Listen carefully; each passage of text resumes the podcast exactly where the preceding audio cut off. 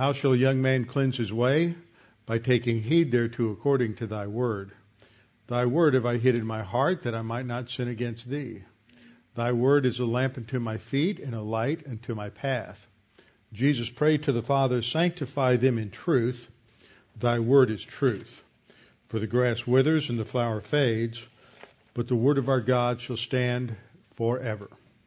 Before we get started, let's have a few moments of silent prayer and then I will open in prayer. Your opportunity to make sure you're in fellowship, ready to study the word this evening. Let's pray.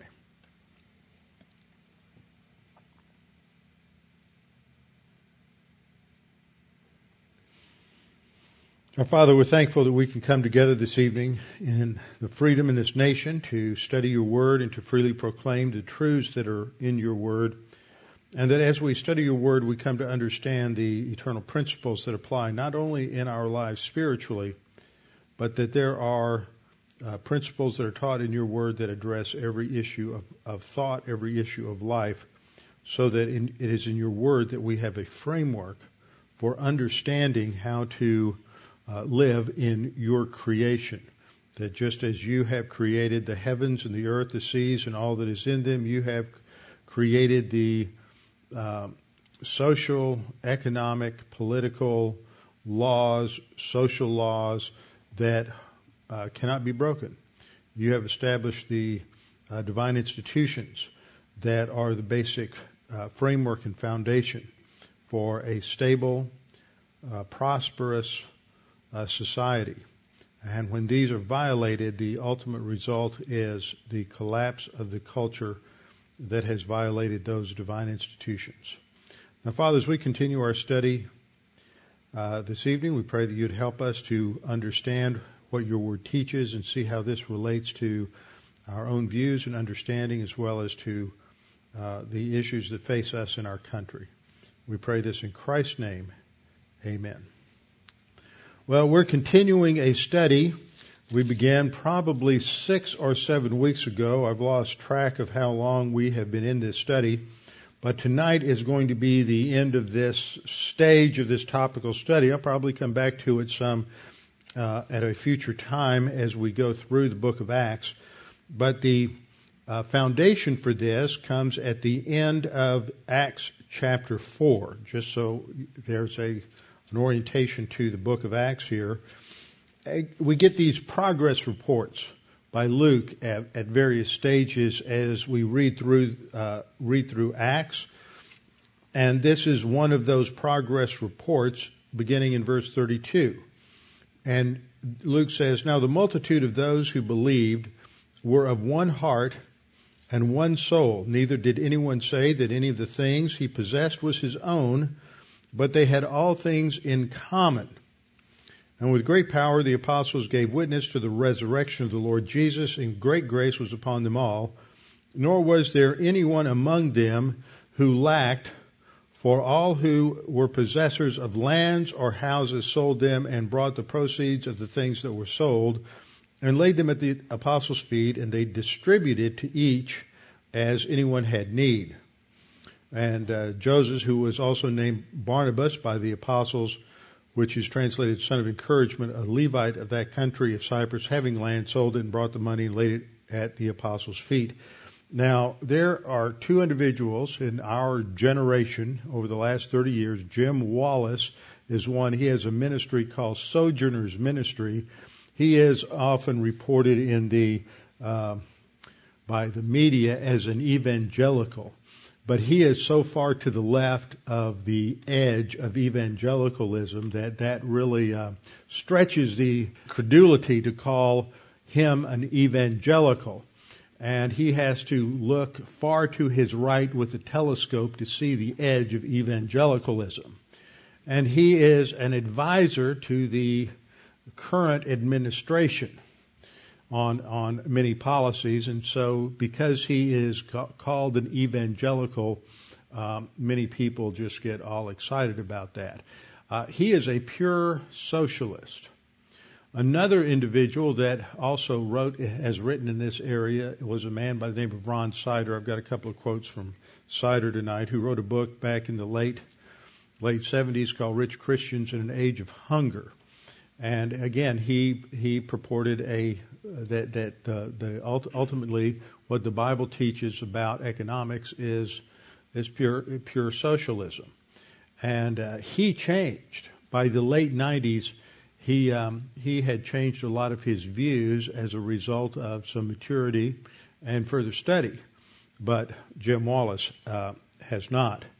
Uh, so we um, looked at this passage because this passage, as well as a passage in um, a couple of passages in the Gospels, are passages that are frequently gone to as the foundation or support for a sort of communist or communal living that was taught by Jesus Christ. And as we study the scriptures, we see that that is just uh, absolutely a distortion of what the what the Bible teaches. Now, what I've done over the last few weeks is just try to start with Genesis and go through passages in the Old Testament, looking at what is said about economics. Now, we know the Bible's not primarily a history textbook or a, uh, a textbook on biology or a textbook on economics, but it touches on all of these things. And we believe in a view of the scripture that it is the infallible word of God and that it is revealed by God as the uh, ultimate author of scripture who guaranteed that all that is within the scripture is without error. Whether it addresses spir- spiritual things or the things of God or whether it is addressing things of history.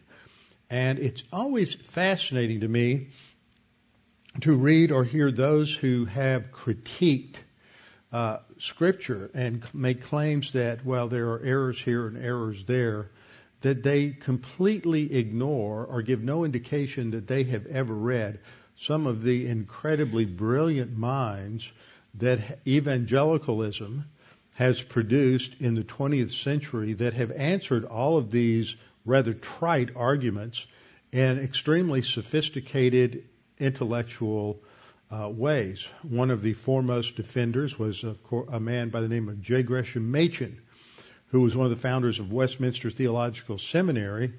And that took place in, in 19, he really rose to the forefront in the 20s and 30s uh, as uh, the Presbyterian, Southern Presbyterian denomination was drifting uh, into liberalism. And when Princeton Seminary reorganized, Machen and several others including a second man named Robert Dick Wilson, left Princeton and started a new seminary. It was a, the Calvinistic seminary, uh, Presbyterian, Westminster Theological Seminary in Philadelphia.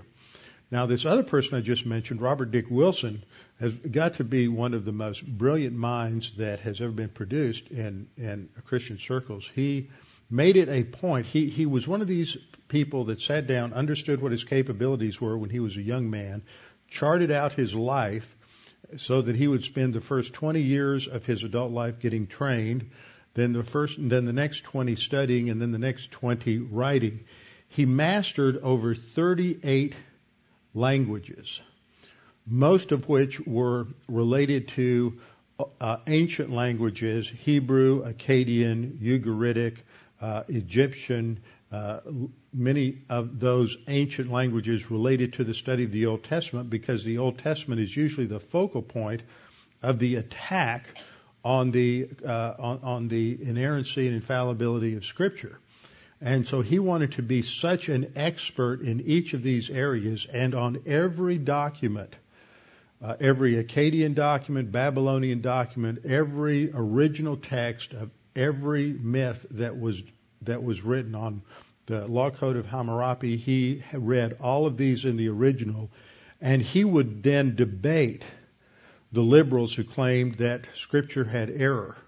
And he he he was you, you could not defeat him because he would start quoting from all of these original source documents in the original languages which his opponents could not even understand. And so, but the, the minds like that are never read by the by the, those who challenge the veracity of the Word of God, who challenge the accuracy of, of, of the Scriptures. and their, their positions, their books, their writings are, are just ignored. But if we believe that the Bible is the Word of God, a revelation from God to man about His creation, then it addresses every area of His creation in some way. It will not have errors, either historical or economical or biological. Just think if he, if the God who did what Genesis 1 says he did, if there is a God who created everything in the universe down to the all of the subatomic particles, holds everything together, uh, that the God who created all of the molecules and life and runs, governs, holds together all of the universe, if that God who has that power cannot communicate without error what he wants to communicate, then you have a real problem. So it only stands to reason that if you have a God who is the creator of everything in the universe, that that God is able to communicate precisely what he wants to communicate. He is able to create his creatures so that they can understand what he is communicating, and he can guarantee that what he communicates is then preserved and passed on with, without error. The trouble is, human beings don't like what he says, so they have to try to figure out how to reinterpret it, redefine it, try to find little things that they think are contradictions, and then they they uh, uh, then they feel convinced and confident that they have somehow uh, destroyed something that is indestructible. What I pointed out was that as we went through the early parts of Genesis, that I, I established seven basic principles that we we learn from Gen, the first part of Genesis all the way into the Mosaic Law that provide a a boundary line for for economics. The Bible isn't a textbook on capitalism, a textbook on any kind of particular political philosophy, but it gives all this this evidence there. These these are the benchmarks, and if you connect the dots, you develop a fence, and anything that go, operates within that fence, within that boundary, is is biblical and consistent with God's divine laws. The first is starting over here at about the 10 o'clock position is personal responsibility and accountability under divine institution number one. That every individual is accountable for their own life, for the decisions they make in their own life, and they are responsible to take care of themselves. Second thing that we saw is under the category of labor, Adam was given responsibility in the garden to maintain the garden, to guard the garden, to protect the garden, and that he had the right to enjoy the, the rewards of his personal labor. Uh, we also saw that value was not necessarily intrinsic but was imputed, which forms the background for understanding uh, imputation of righteousness. We saw the value of private property and private ownership of property, as that is uh, protected by the eighth commandment, thou shalt not steal. We also saw that uh, the Bible recognized the validity of wealth accumulation without putting limits on wealth accumulation, that nothing, never does the Bible indicate that someone is too wealthy. In fact, the way the Bible handled uh, inheritance laws was so that families could continue to accumulate and amass tremendous wealth, passing it on from one generation to another. No inheritance laws, no property tax laws we saw that there was a recognition uh, in the Mosaic Law that the government had a limited responsibility to provide a safety net for widows and orphans. This was the tithe, one tithe that was taken up every three years. There were three distinct tithes in the Mosaic Law. The third was one taken every every three years, so it's a much smaller amount of money. It had to last for three years. And then we spent the last few weeks talking about the uh, seventh one, the personal individual compassion, which was the primary safety net, the responsibility to take care of the widows, the orphans, those who were less fortunate, taking care of the poor was the responsibility of each individual. It was not the responsibility of the government. And there was a clear warning given in the Old Testament, which I want to get into this evening, that if government gets very large, then the trajectory of government, because of the inherent depravity of the human heart and the trend towards power accumulation, the trajectory of government uh, is towards an increased taxation and the reduction of freedom. So let's turn to 1 Samuel chapter 8 to look at uh, the principles that are given here. 1 Samuel chapter 8. There's a spiritual condition at this time, and that is that we're still in a period, or actually we've come out of the period of the judges, but we're not in the period of the king yet. This is at the very end of the period known as the period of the judges, covered in the book of Judges. The book of Ruth also takes place in the book of Judges, and the first eight chapters of uh, 1 Samuel also take place in the book of Judges, and the last judge is actually Samuel. And Samuel now is quite old, and his sons are uh, all be, have all become apostate, and his sons are not responsible, and the people recognize that that they cannot rule the nation. They do not want to uh, follow their their leadership. We read in chapter 8 verse 1, now it came to pass when Samuel was old that he made his sons judges over Israel. Verse 3 But his sons did not walk in his ways. They turned aside after dishonest gain, took bribes, and perverted justice. Now, one of the things that we saw throughout the Mosaic Law was this emphasis on justice and righteousness in dealing with people economically. That it is just and righteous for people to own property, to control their property, to make as much money as they can from their property and to pass that wealth on to the next generation. That is righteous, according to the uh, according to the Mosaic law. That according to the Mosaic law, the poor and the rich were to be dealt with in the same way. In a court of law, uh, the judges were not to take into account the economic status or the social status, the political power of the people before them. If they were poor, uh, that was not to be a factor. If they were rich, that was not to be a factor. They were not to be given favoritism if they were wealthy.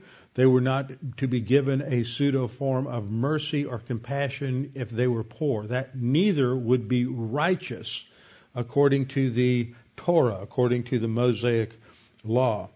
So now we see this situation that has developed where uh, Samuel's sons have turned their back on on the Lord and on the training that He gave them. Let me say, just in terms of a parenthesis, one thing that I have noticed in the uh, in the last uh, decade or so is that we have an epidemic in this nation of the next generation of children who have rejected what their parents have stood for, rejected the truth of Scripture. I see this more every year where you have this estrangement between parents and children. I had an email today from a lady who has uh, children who will not talk to her, think she's crazy, all kinds of things are going on because of her commitment to the Word. Her ha- husband stands by her. Uh, her grandchildren stand by her, but that next generation have rejected the word. Last week, as I mentioned, I was out uh, with some friends hunting. One of the other men that was there was a pastor of a of a church, uh, Baptist church, First Baptist in Navasota. Another man was a man who was actually one of my counselors when I was a kid at Camp Peniel, and he's held a variety of positions in education throughout his career. He's in his early 70s now. He's been a coach, he's been a teacher, he's been a curriculum director, he's been a principal, a counselor. He's held just about every kind of position you can hold in the school system. Plus, during the last 40 or 50 years, he's worked with kids at Camp Peniel. And I asked the question, I said, is it just me, or is this something that is just becoming a, a, a pandemic in our nation? that that this there are more and more families where the parents are committed to the truth of God's word and their children won't have anything to do with them.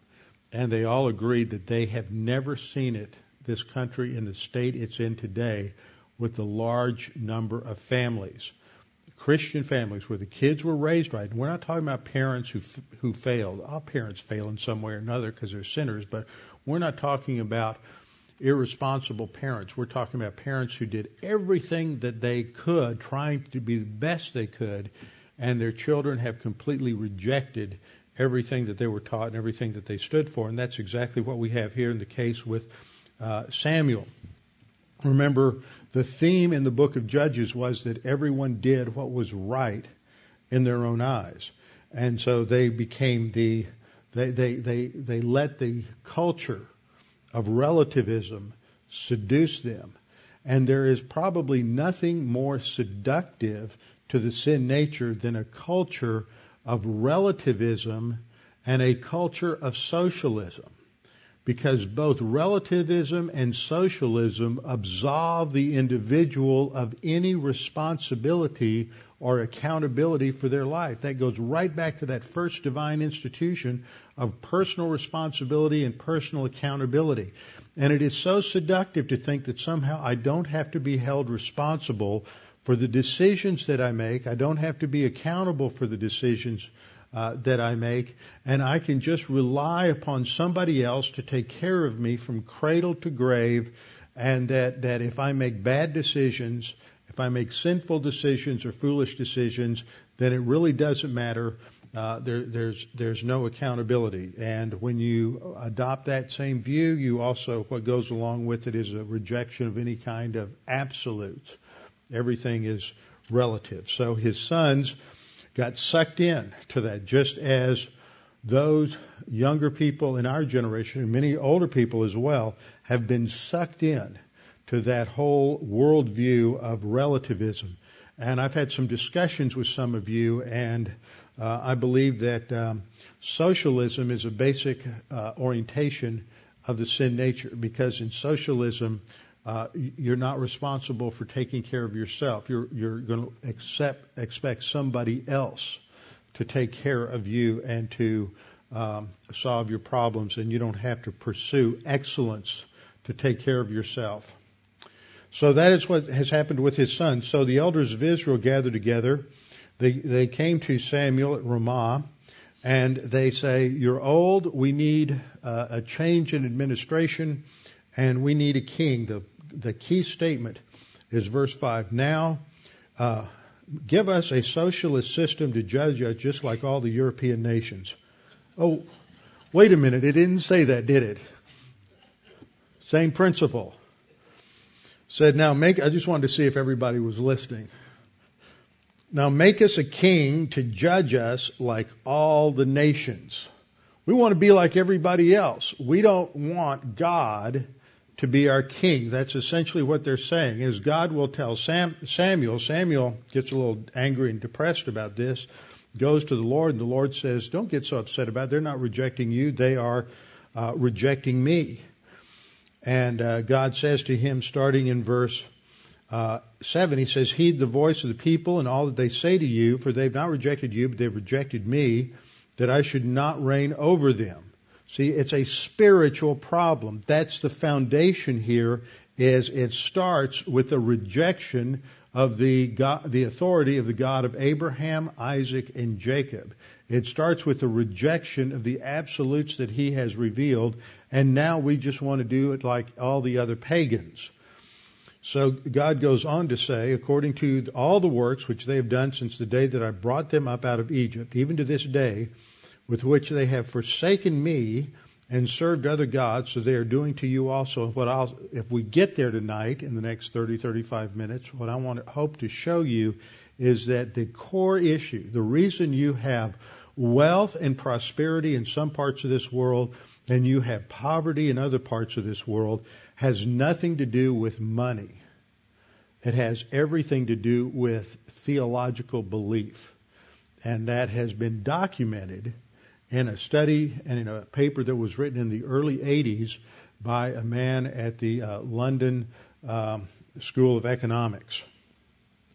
So God says to verse 9, listen to their voice and so then Samuel relays all these words to the people, and in verse 11, he tells the people what the consequences of this are going to be. You've just asked for big government.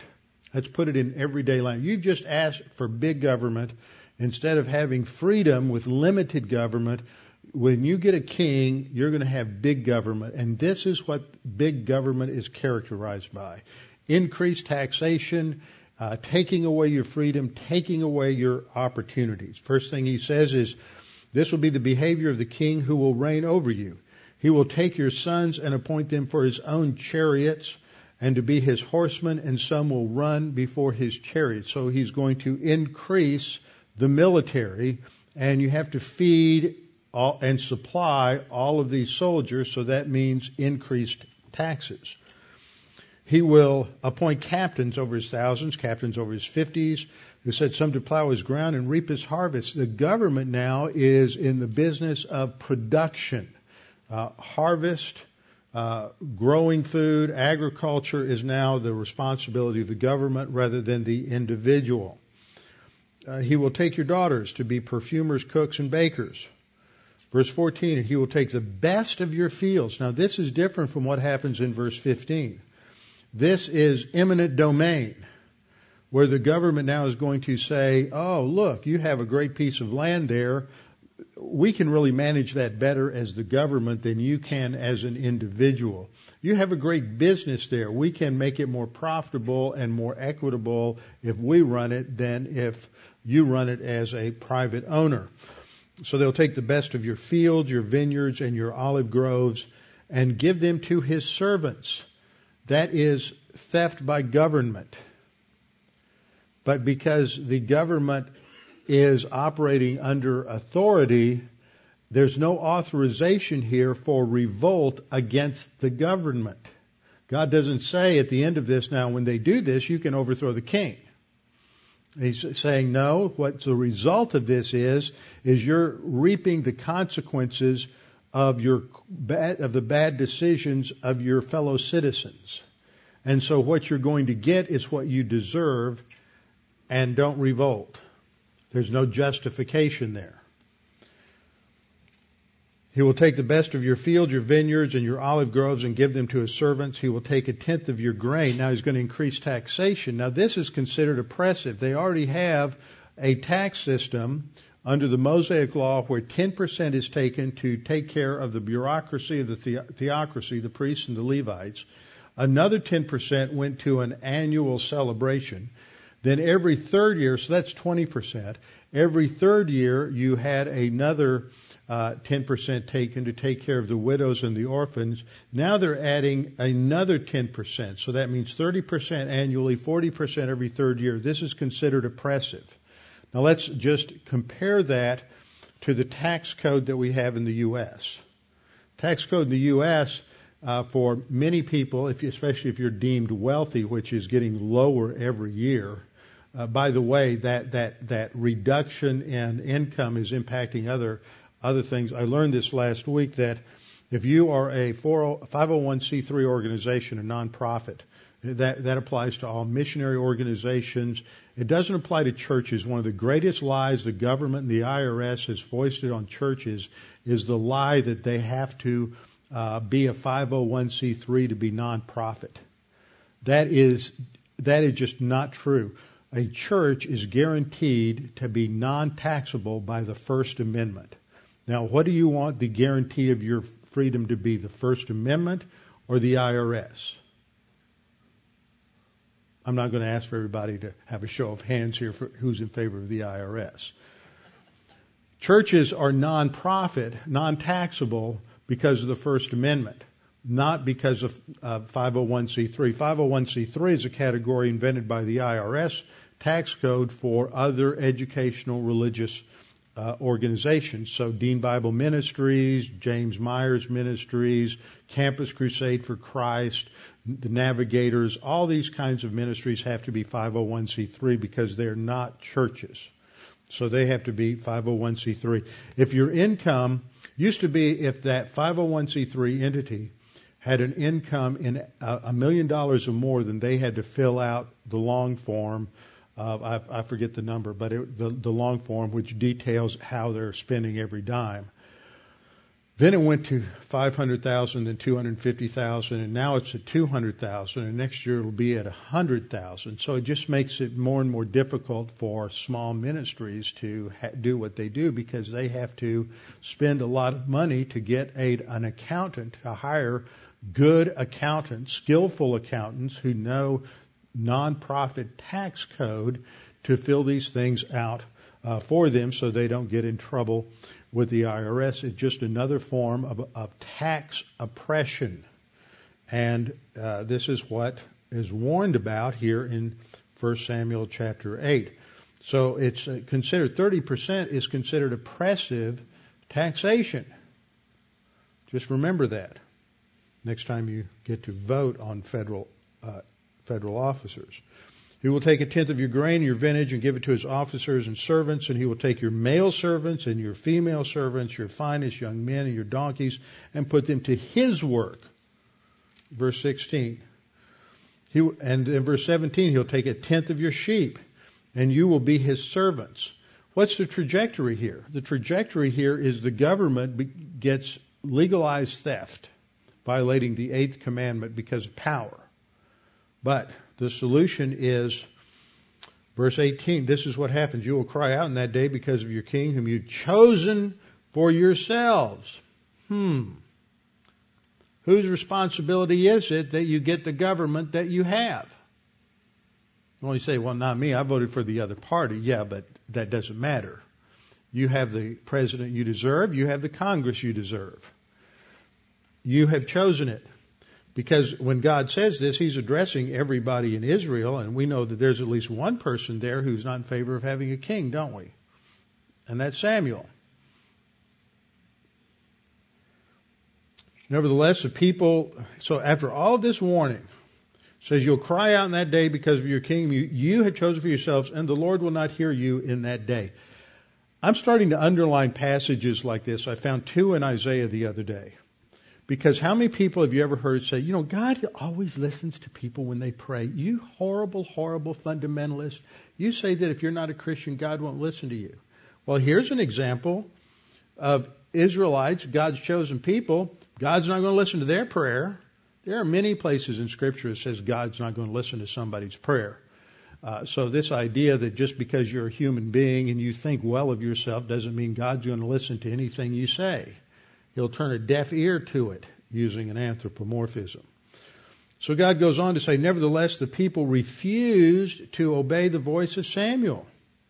They're exercising divine institution number one in being irresponsible. They don't want to take responsibility for their bad decisions, and they're still going to take bad decisions, and they're going to insist on having a king.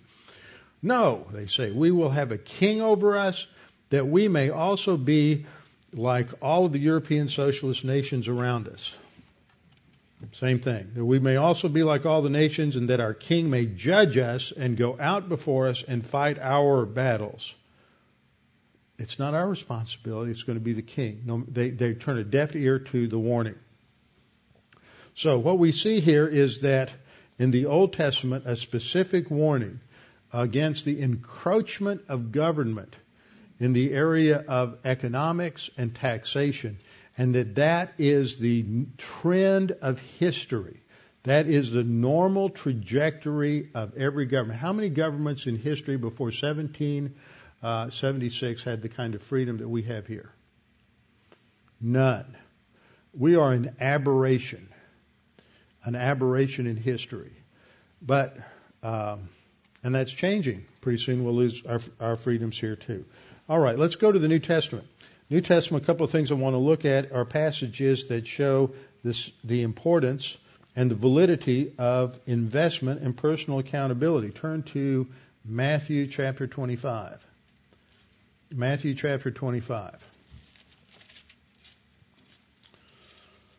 Now, let's go to, uh, yeah, that's right, Matthew 25:14. Matthew 25:14 called the parable of the talents the parable of the talents. It is uh, somewhat similar to another parable that is recorded in uh, Luke 19:11.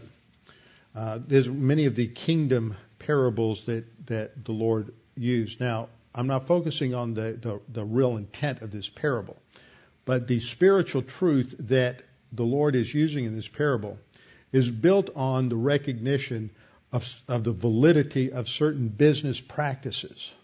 And that's the point that we're looking at here is that if these business practices weren't valid, then the spiritual principle that he's talking about wouldn't be valid. So the spiritual principle that comes across from the parable is based on a valid, acceptable, legitimate, righteous business practice. The kingdom of heaven is like a man traveling to a far country who called his own servants and delivered his goods to them. Now in this parable, the one who, man who departs to a far, far country is analogous to God. His own servants are analogous to the uh, Israelites, to the nation of Israel, who called his own servants and delivered his goods to them. What he's going to point out here is the failure of utilizing what God has given you, but that's not the point we want to focus on here. So he, he brings out his servants, and to one he gave five talents, to another two, and to another one, to each according to his own ability, and immediately he went on a journey. The principle here is that God is the ultimate owner of our resources, and he distributes the talents and the wealth as he will. So he is the ultimate determiner of things. And some have more than others. And because God distributes it that way, it is by definition righteous. And to uh, verse 16, then he who had received the five talents went and traded with them and made another five talents. Now, this is what's interesting because in all of the distortions of the usury laws, some of which I talked about in the last couple of lessons, uh, that came across in the Middle Ages that uh, that you couldn't make money by investing money. That was basically the idea. Couldn't charge interest. And I pointed out that use all the usury passages all had to do with charging interest when you're loaning money to destitute people, to those who are impoverished and don't have any way to get, get give the money back uh, or to pay it back with the excessive interest. I pointed out that according to one writer, uh, the interest that normal interest in Israel at that time was about 20% in the ancient world. So here there's a recognition of the legitimacy of using money to make money, being a trader, investing in something and then selling it. And so the first one uh, trades and uh, doubles his money, uses his five talents to make five more talents. The one who had two talents also gains two more. But the one who received one went and dug in the ground and hid his Lord's money. He doesn't invest it. At least he didn't gamble it away. But he does nothing with it. He doesn't invest his money. He doesn't utilize that or exploit that which his master had given him. Verse 19, after a long time, the Lord of those servants came and settled accounts with them. So he who had received five talents came and brought five other talents, saying, Lord, you delivered me to me five talents. Look, I've gained five more. And the Lord said to him, Well done, good and faithful servant. God praises him because he doubled his money. Now we go through uh, the rest of the uh, parable. He praises the one who took the two talents and doubled his money. And then he comes to the last one verse 24 and he says, Then he who had received the one talent came and said, Lord, I knew you to be a hard, hard man, reaping where you have not sown, gathering where you have not scattered seed. I was afraid and I went and hid your talent in the ground. Look, there you have what is yours. But the Lord said, You wicked and lazy servant. He didn't say, You poor, impoverished person. You just got born into the wrong socioeconomic level. You were a victim of prejudice. You didn't get to go to the right schools. So we're going to take the five talents the first guy made and we're going to give them to you. See, that's what the modern liberal social democrat the Christian socialist in Europe would do. That's the theory. But that's not what Jesus did. Now I'm going to tell you something. Everybody you talk to is going to say Jesus was a good man. I dare you, sometime when you're talking to somebody, to ask them if they think Jesus was a good man. Get in a political discussion with him, and then turn around and use this and say, according to Jesus, when somebody is poor, and they don't do anything to improve themselves, that instead of taking from the rich and giving to the poor, you take what they ha- the poor person has left and you give it to the rich. Because that's what's going on in this passage. Jesus said, the, the Lord, first of all, reprimands the servant, says, You're wicked and lazy. You're irresponsible and you don't have a right to compassion or anything. You knew that I reap where I've not sown, gather where I've not scattered seed. So you'd ought to have deposited my money with the bankers. See, that would violate the usury laws according to the way it was misunderstood by the Roman Catholics in the Middle Ages. Clearly, Jesus understood that charging interest was valid and legitimate under the Mosaic law. So you ought to have deposited my money with the bankers, and at my coming I would have received back my own with interest. Therefore, take the talent from him. Give it to him who has ten talents. Boy, this would go over well. We ought to preach this sermon to the Occupy Wall Street people. Y'all leave. We're going to take everything you brought with you and we're just going to give it down to the people at Wall Street because you guys are irresponsible for being here. You're wicked and evil. So we're taking everything you have and we're giving it to the wealthy on Wall Street. This goes way beyond being a Republican. This is righteousness. Therefore, take his talent from him, give it to the one who has ten talents, for to everyone who has, more will be given, and he will have abundance. But from him who does not have, even what he has will be taken away. And cast the unprofitable servant into the outer darkness, there will be weeping and gnashing of teeth. Punishment for irresponsibility. In other words, there, there's under the first divine institution, there's personal accountability. And if you're lazy and you're inept and you waste what God has given you, then there are negative consequences, not positive consequences of the government coming in, patting you on the back of the hand and saying, okay, we're going to waste hundreds of thousands of dollars on trying to educate you and giving you everything and providing everything for you. Now, there's an, another passage, turn back about five chapters to Matthew 20 verses 1 through 16, and we'll learn some principles about employers and the rights of employers to determine wages. Not wage and price controls, not a minimum wage law, but this, there, there's so much here economically. Again, it's teaching about the kingdom of heaven, but I'm going to look at the economics that are, are the foundation for the, leg, the legitimacy of the, the parable. For the kingdom of heaven is like a landowner who went out early in the morning to hire laborers for his vineyard. So he gets up at five o'clock because he's industrious and he knows that if you're going to earn, he's read the Proverbs, which we looked at last time, that if you're going to live and earn, you're going to get up early and work. It's not going to be a little sleep, a little folding of the hands to slumber. He's going to get up early and work. So he goes out and he hires laborers for his vineyard. Now, when he, the next verse says, when he had agreed with the laborers for a denarius a day. Now, a denarius was not a lot of money, but it was about the common everyday laborer's uh, earnings. So he agrees with them. That means they negotiated the deal. Now, if you're a laborer, you want a job that day, you want to get the best deal you can get, and this was the best deal that they could get.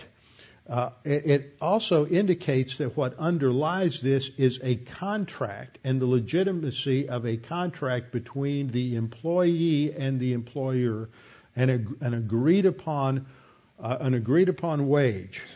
They have the responsibility to say, "Okay, I'm not going to work for that," but they don't. They accept it.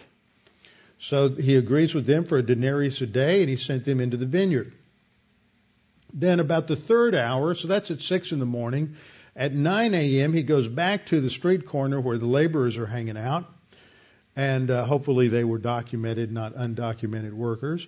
And he saw others standing idle in the marketplace and said to them, You also go into the vineyard, whatever is right, I will give you. Now, they don't negotiate for, for a wage. He just says, At the end of the day, I'll pay you what is right.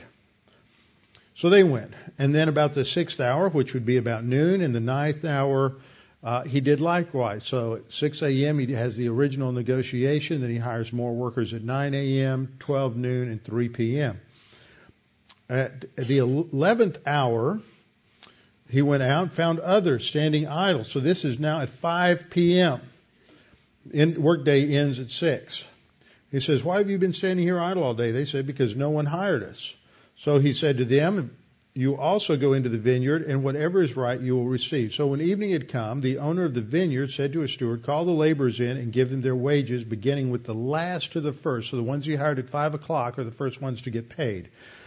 And when they came, they each received a denarius. So the ones who only worked an hour were going to get paid the same thing that the ones who had worked for 12 hours had negotiated for. Now that didn't make them feel real good they were having issues with the landowner now. But the principle is the landowner has every right to determine what the wage is, and the one who works for it had the right initially, the first ones hired, to negotiate for that wage, and they could have said no. So the um, when they uh, when the first ones came, they supposed that they would receive more. They had an assumption that was based on the concept that, that they were due something that they had not negotiated for. They had unrealistic expectations. The road to hell is paved with unrealistic expectations, right alongside the good intentions. Verse 11, when they had received it, they complained against the landowner, saying, These last men have worked only an hour, and you made them equal to us who have borne the burden and the heat of the day, but he answered one of them and said, Friend, I am doing you no wrong. Didn't you agree with me for a denarius? Take what is yours, go your way. I wish to give the last man the same as you. In other words, a landowner has the responsibility to make up his uh, make his decision. So what we see in both of these parables is an emphasis on personal responsibility. And I don't care what you call it. I don't care how you try to cloak it in compassion, it's pseudo compassion. all of these laws that we have passed in the last 60 or 70 years, from Social Security up to the last health care bill, are, are built on shifting responsibility from the individual to government. And the more we shift responsibility to government, the less freedom we will always have. And what happens is we, as a culture, we have voluntarily given ourselves to tyranny and to uh, control of, of uh, government. Scripture teaches key principles that we've studied, that it is the responsibility of the individual.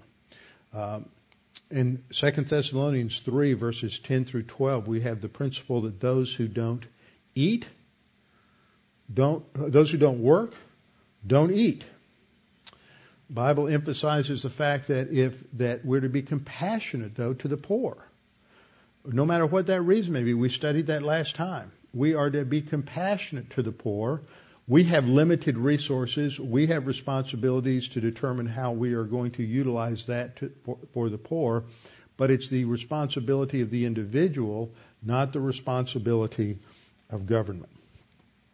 So, in the last few minutes, let me sort of bring this to a something of a conclusion before we get back into our forward movement in Acts.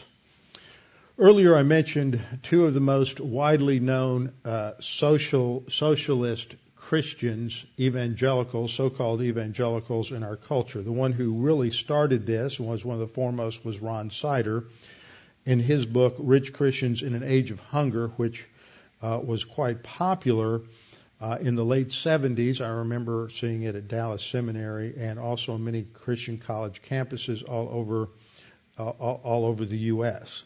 And in his introduction, he sets forth a problem. And you've heard this problem. I've heard our current president use it, set up this same problem. This is a typical scenario that you will hear from many liberals in order to make you feel guilty that you have prosperity and that you spend money on things that most people in the world can't have. Here's the scenario. He says the food crisis is only the visible tip of the of the iceberg. More fundamental problems lurk just below the surface. Sorry for the typos in this; it didn't uh, paste well. Um, more fundamental problems lurk just below the surface. Most serious is the, notice the value word here, the unjust division of the earth's food and resources. Now, that word unjust, what, what, do you, what do you think when you see that word? That implies some sort of external standard. Well, whose standard is he using? Where did he get the standard? It's not my standard. I don't think it's anybody's standard here. Uh, whose standard is it? Where is he getting this idea? It's not a biblical standard. It's not the standard of justice or righteousness that's in the Torah. Most serious is the unjust division of the earth's food and resources. He blaming God. He put oil in Saudi Arabia, but he didn't put oil in Israel. Poor Israel. But they're discovering a few things there. He put oil in Texas, but he didn't put oil in Massachusetts. So they get to steal our oil. Is that is that right? That's garbage. 30% of the world's population lives in developed countries. But this minority of less than one third, I really love this. I want you all to feel guilty when you read this. 30% of the world's population lives in developed countries, but this minority of less than one third eats three quarters of the world's protein each year. Less than 6% of the world's population lives in the United States, but we regularly demand about, th- we demand 33% of, the mo- of most minerals and energy consumed every year. Americans use 191 times as much energy per person as the average Nigerian. Air conditioners alone in the United States use as much energy each year as does the entire country of China annually with its 830 million people. I want Ron Sider to come to Houston next summer, and I want him to try to live all summer without an air conditioner. See, this is utopic. It's completely unrealistic. It has no, no contact whatsoever with the real world. Um, one third of the world's people have an annual per capita income of $100 or less. In the United States, it's now about 5,600. He wrote this in 82. Uh, so the numbers would be a little bit higher now. In the United States, it's now about 5,600 per person, and this difference increases every year. See, the, he's blaming the rich, but but what what is not said here? It's really important to notice some of the things that are not not stated here. One thing is he focuses on that protein issue right up there where he says 30%, or wait a minute, he says, but this minority of less than one third eats three quarters of the world's protein each year. However, a 1982 study by that extremely objective, conservative, right wing institution known as the United States Department of Agriculture, y'all supposed to laugh a little bit published a study the same year his book came out, or, or a year or so later, that said the low income Americans, the people who liberation theologians supposedly want to deliver from the uh, oppressive institutions, eat more meat per capita than high income Americans. In other words, the poor people that he's complaining about here that don't get protein, it's the poor people in America who are eating most of the protein, not the rich people in America. The rich people in America eat much less protein and less meat than the poor do. In fact, the Department of Agriculture study pointed out that uh, blacks in America consume more meat per capita than other racial groups. Thus, this whole idea that uh, Sider brings up about less meat uh, would reduce one of the prime pleasures that poor people in America have in is trying to get a good steak. Unquestionably, there is a reality that uh, third world countries do have protein deficiencies, but that's connected to a lot of other issues and a lot of other factors. Trying to change a culture's diet, for example, in India, well, let's just take something easy. Let's try to change your diet. You've tried. I've tried. That's not easy. You try to change the diet in a culture, you're going to have have major problems. P.T. Bauer, this is a study I referred to earlier, P.T. Bauer, the London School of Economics, made a study of uh, uh, economic development in, in countries, uh, part of his life's work. He emphasized what most economists should be aware of, but they ignore, and that is that in the long run, people's attitudes towards life, their belief system, is more important for economic growth than money. In other words, he discovered this economist. He's not a pastor. He's not a theologian. He, he's an economist. And he's doing all the charts and all the diagrams and everything. And he discovers that people's belief system is more important in determining their prosperity and their affluence than money. He listed, uh, he came up with a list of ideas and attitudes which Western countries should look at, and people who have these ideas and values should not be subsidized by foreign aid from Western countries. So if these things characterize a, a third world country, then they shouldn't receive any aid from the West at all because it's just a waste. Whether they have it or not, they're not going to improve. One reason is that he, that's not pointed out from this vantage point is that these these are in socialist countries, and all that happens is we give all this aid, and the government gets richer, and the people stay poor. It never goes directly to the people. But he has an interesting list of things. Now, pay attention to this list. These are things that, if it characterizes a culture, we shouldn't give them money. First of all, a lack of interest in material advance combined with resignation in the face of poverty.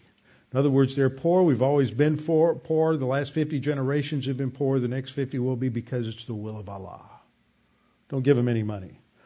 Second, lack of initiative, self-reliance, and a sense of personal responsibility for the economic future of oneself and one's family. It's karma. It's the will of Allah. Third, high leisure preference, together with a lassitude found in tropical climates. They'd rather sit around and uh, play checkers than work all day, have a long siesta. Fourth, relatively high prestige of passive or contemplative life compared to an active life.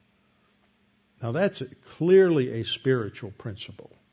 They would rather sit around and just contemplate their navel that's a higher value in their culture than working. Fifth, the prestige of mysticism and a renunciation of the world compared to acquisition and achievement. Anybody name what religion that would be? And what country? Tibet comes to mind. Acceptance of the idea of a preordained, unchanging, and unchangeable universe. That applies to any number of Eastern religions emphasis on performance of duties and acceptance of obligation rather than on achievement of results or assertion of even a recognition of personal rights. That applies to numerous non Judeo Christian religions. Lack of sustained curiosity, experimentation, and interest in change. Um, belief in the efficacy of the supernatural and occult forces and of their influence over one's destiny. Animism all you know this would, would apply to numerous uh, polytheistic and pantheistic cultures in Africa. The insistence on the unity of the organic universe, monism, and on the need to live with nature rather than conquer it or harness it to man's needs, an attitude of which reluctance to take animal life is a corollary. Think about India. Half of the grain in India is consumed by the rats just think about what a waste that is. How many people are hungry because they won't kill those little god rats. Belief in perpetual reincarnation, which reduces the significance of effort in the course of the present life. The recognized status of beggary, together with a lack of stigma in the acceptance of charity. And then last, opposition to women's work outside the home. Now, you take all these things, you're talking about Buddhism, Islam, you're talking about Hinduism, all, all, Taoism, all of the Eastern religions. What is it that makes a difference between poor countries and wealthy countries? Let me see. The wealthy countries were all influenced by a Judeo Christian work ethic. It came through from Judaism. It came through in Roman Catholicism as the uh, mo- um, monasteries in uh, in Europe tra- would make wine. They would make other things, and they would trade, and that developed into the mercantile system. What we see again and again is that modern liberalism wants to go back to a system that is built on a completely fraudulent, false view of human nature. Those are the, the two basic problems that they have is, is a failure to understand the nature of man as being fallen, and therefore the natural inclination of man is away from responsibility. And then their idea of, uh, of utopia, that we can produce a perfect culture. Th- those two things go uh, hand in hand. And ultimately, what they have done is they have rejected, they have rejected the truth of God and the existence of God. And when they do that, the result is a collapse of their prosperity, their economics, their food provision system, everything. It goes away. And they're taken advantage of by corrupt leaders. But they don't believe in corruption.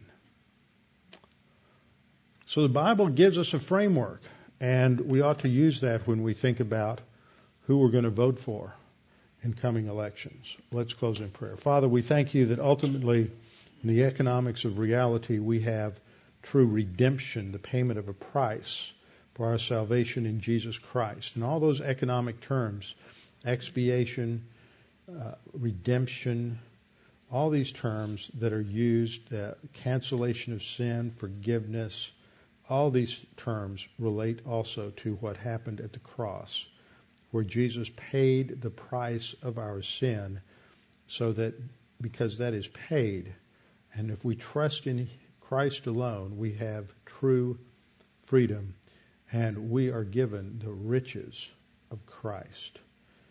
And now, Father, we just pray that you would help us as we go forward to recognize that we do have responsibility and accountability in all of these areas, and that once we violate that and start looking to someone else to solve our problems, that that begins the slippery slope into the self destruction and the destruction of a culture. And we pray for our nation. We pray for wisdom to leaders, that men and women would rise up who understand these truths and would be willing to serve and to lead and to be a, a, real beacon for the future that we might correct the problems that we have and that we might go forward uh, and regain uh, the prosperity and the wealth that we have in this nation. Not because we deserve it, but because we work, we will work for it, and we will build our system upon these eternal absolutes that you have built into creation. And we pray this in Christ's name. Amen.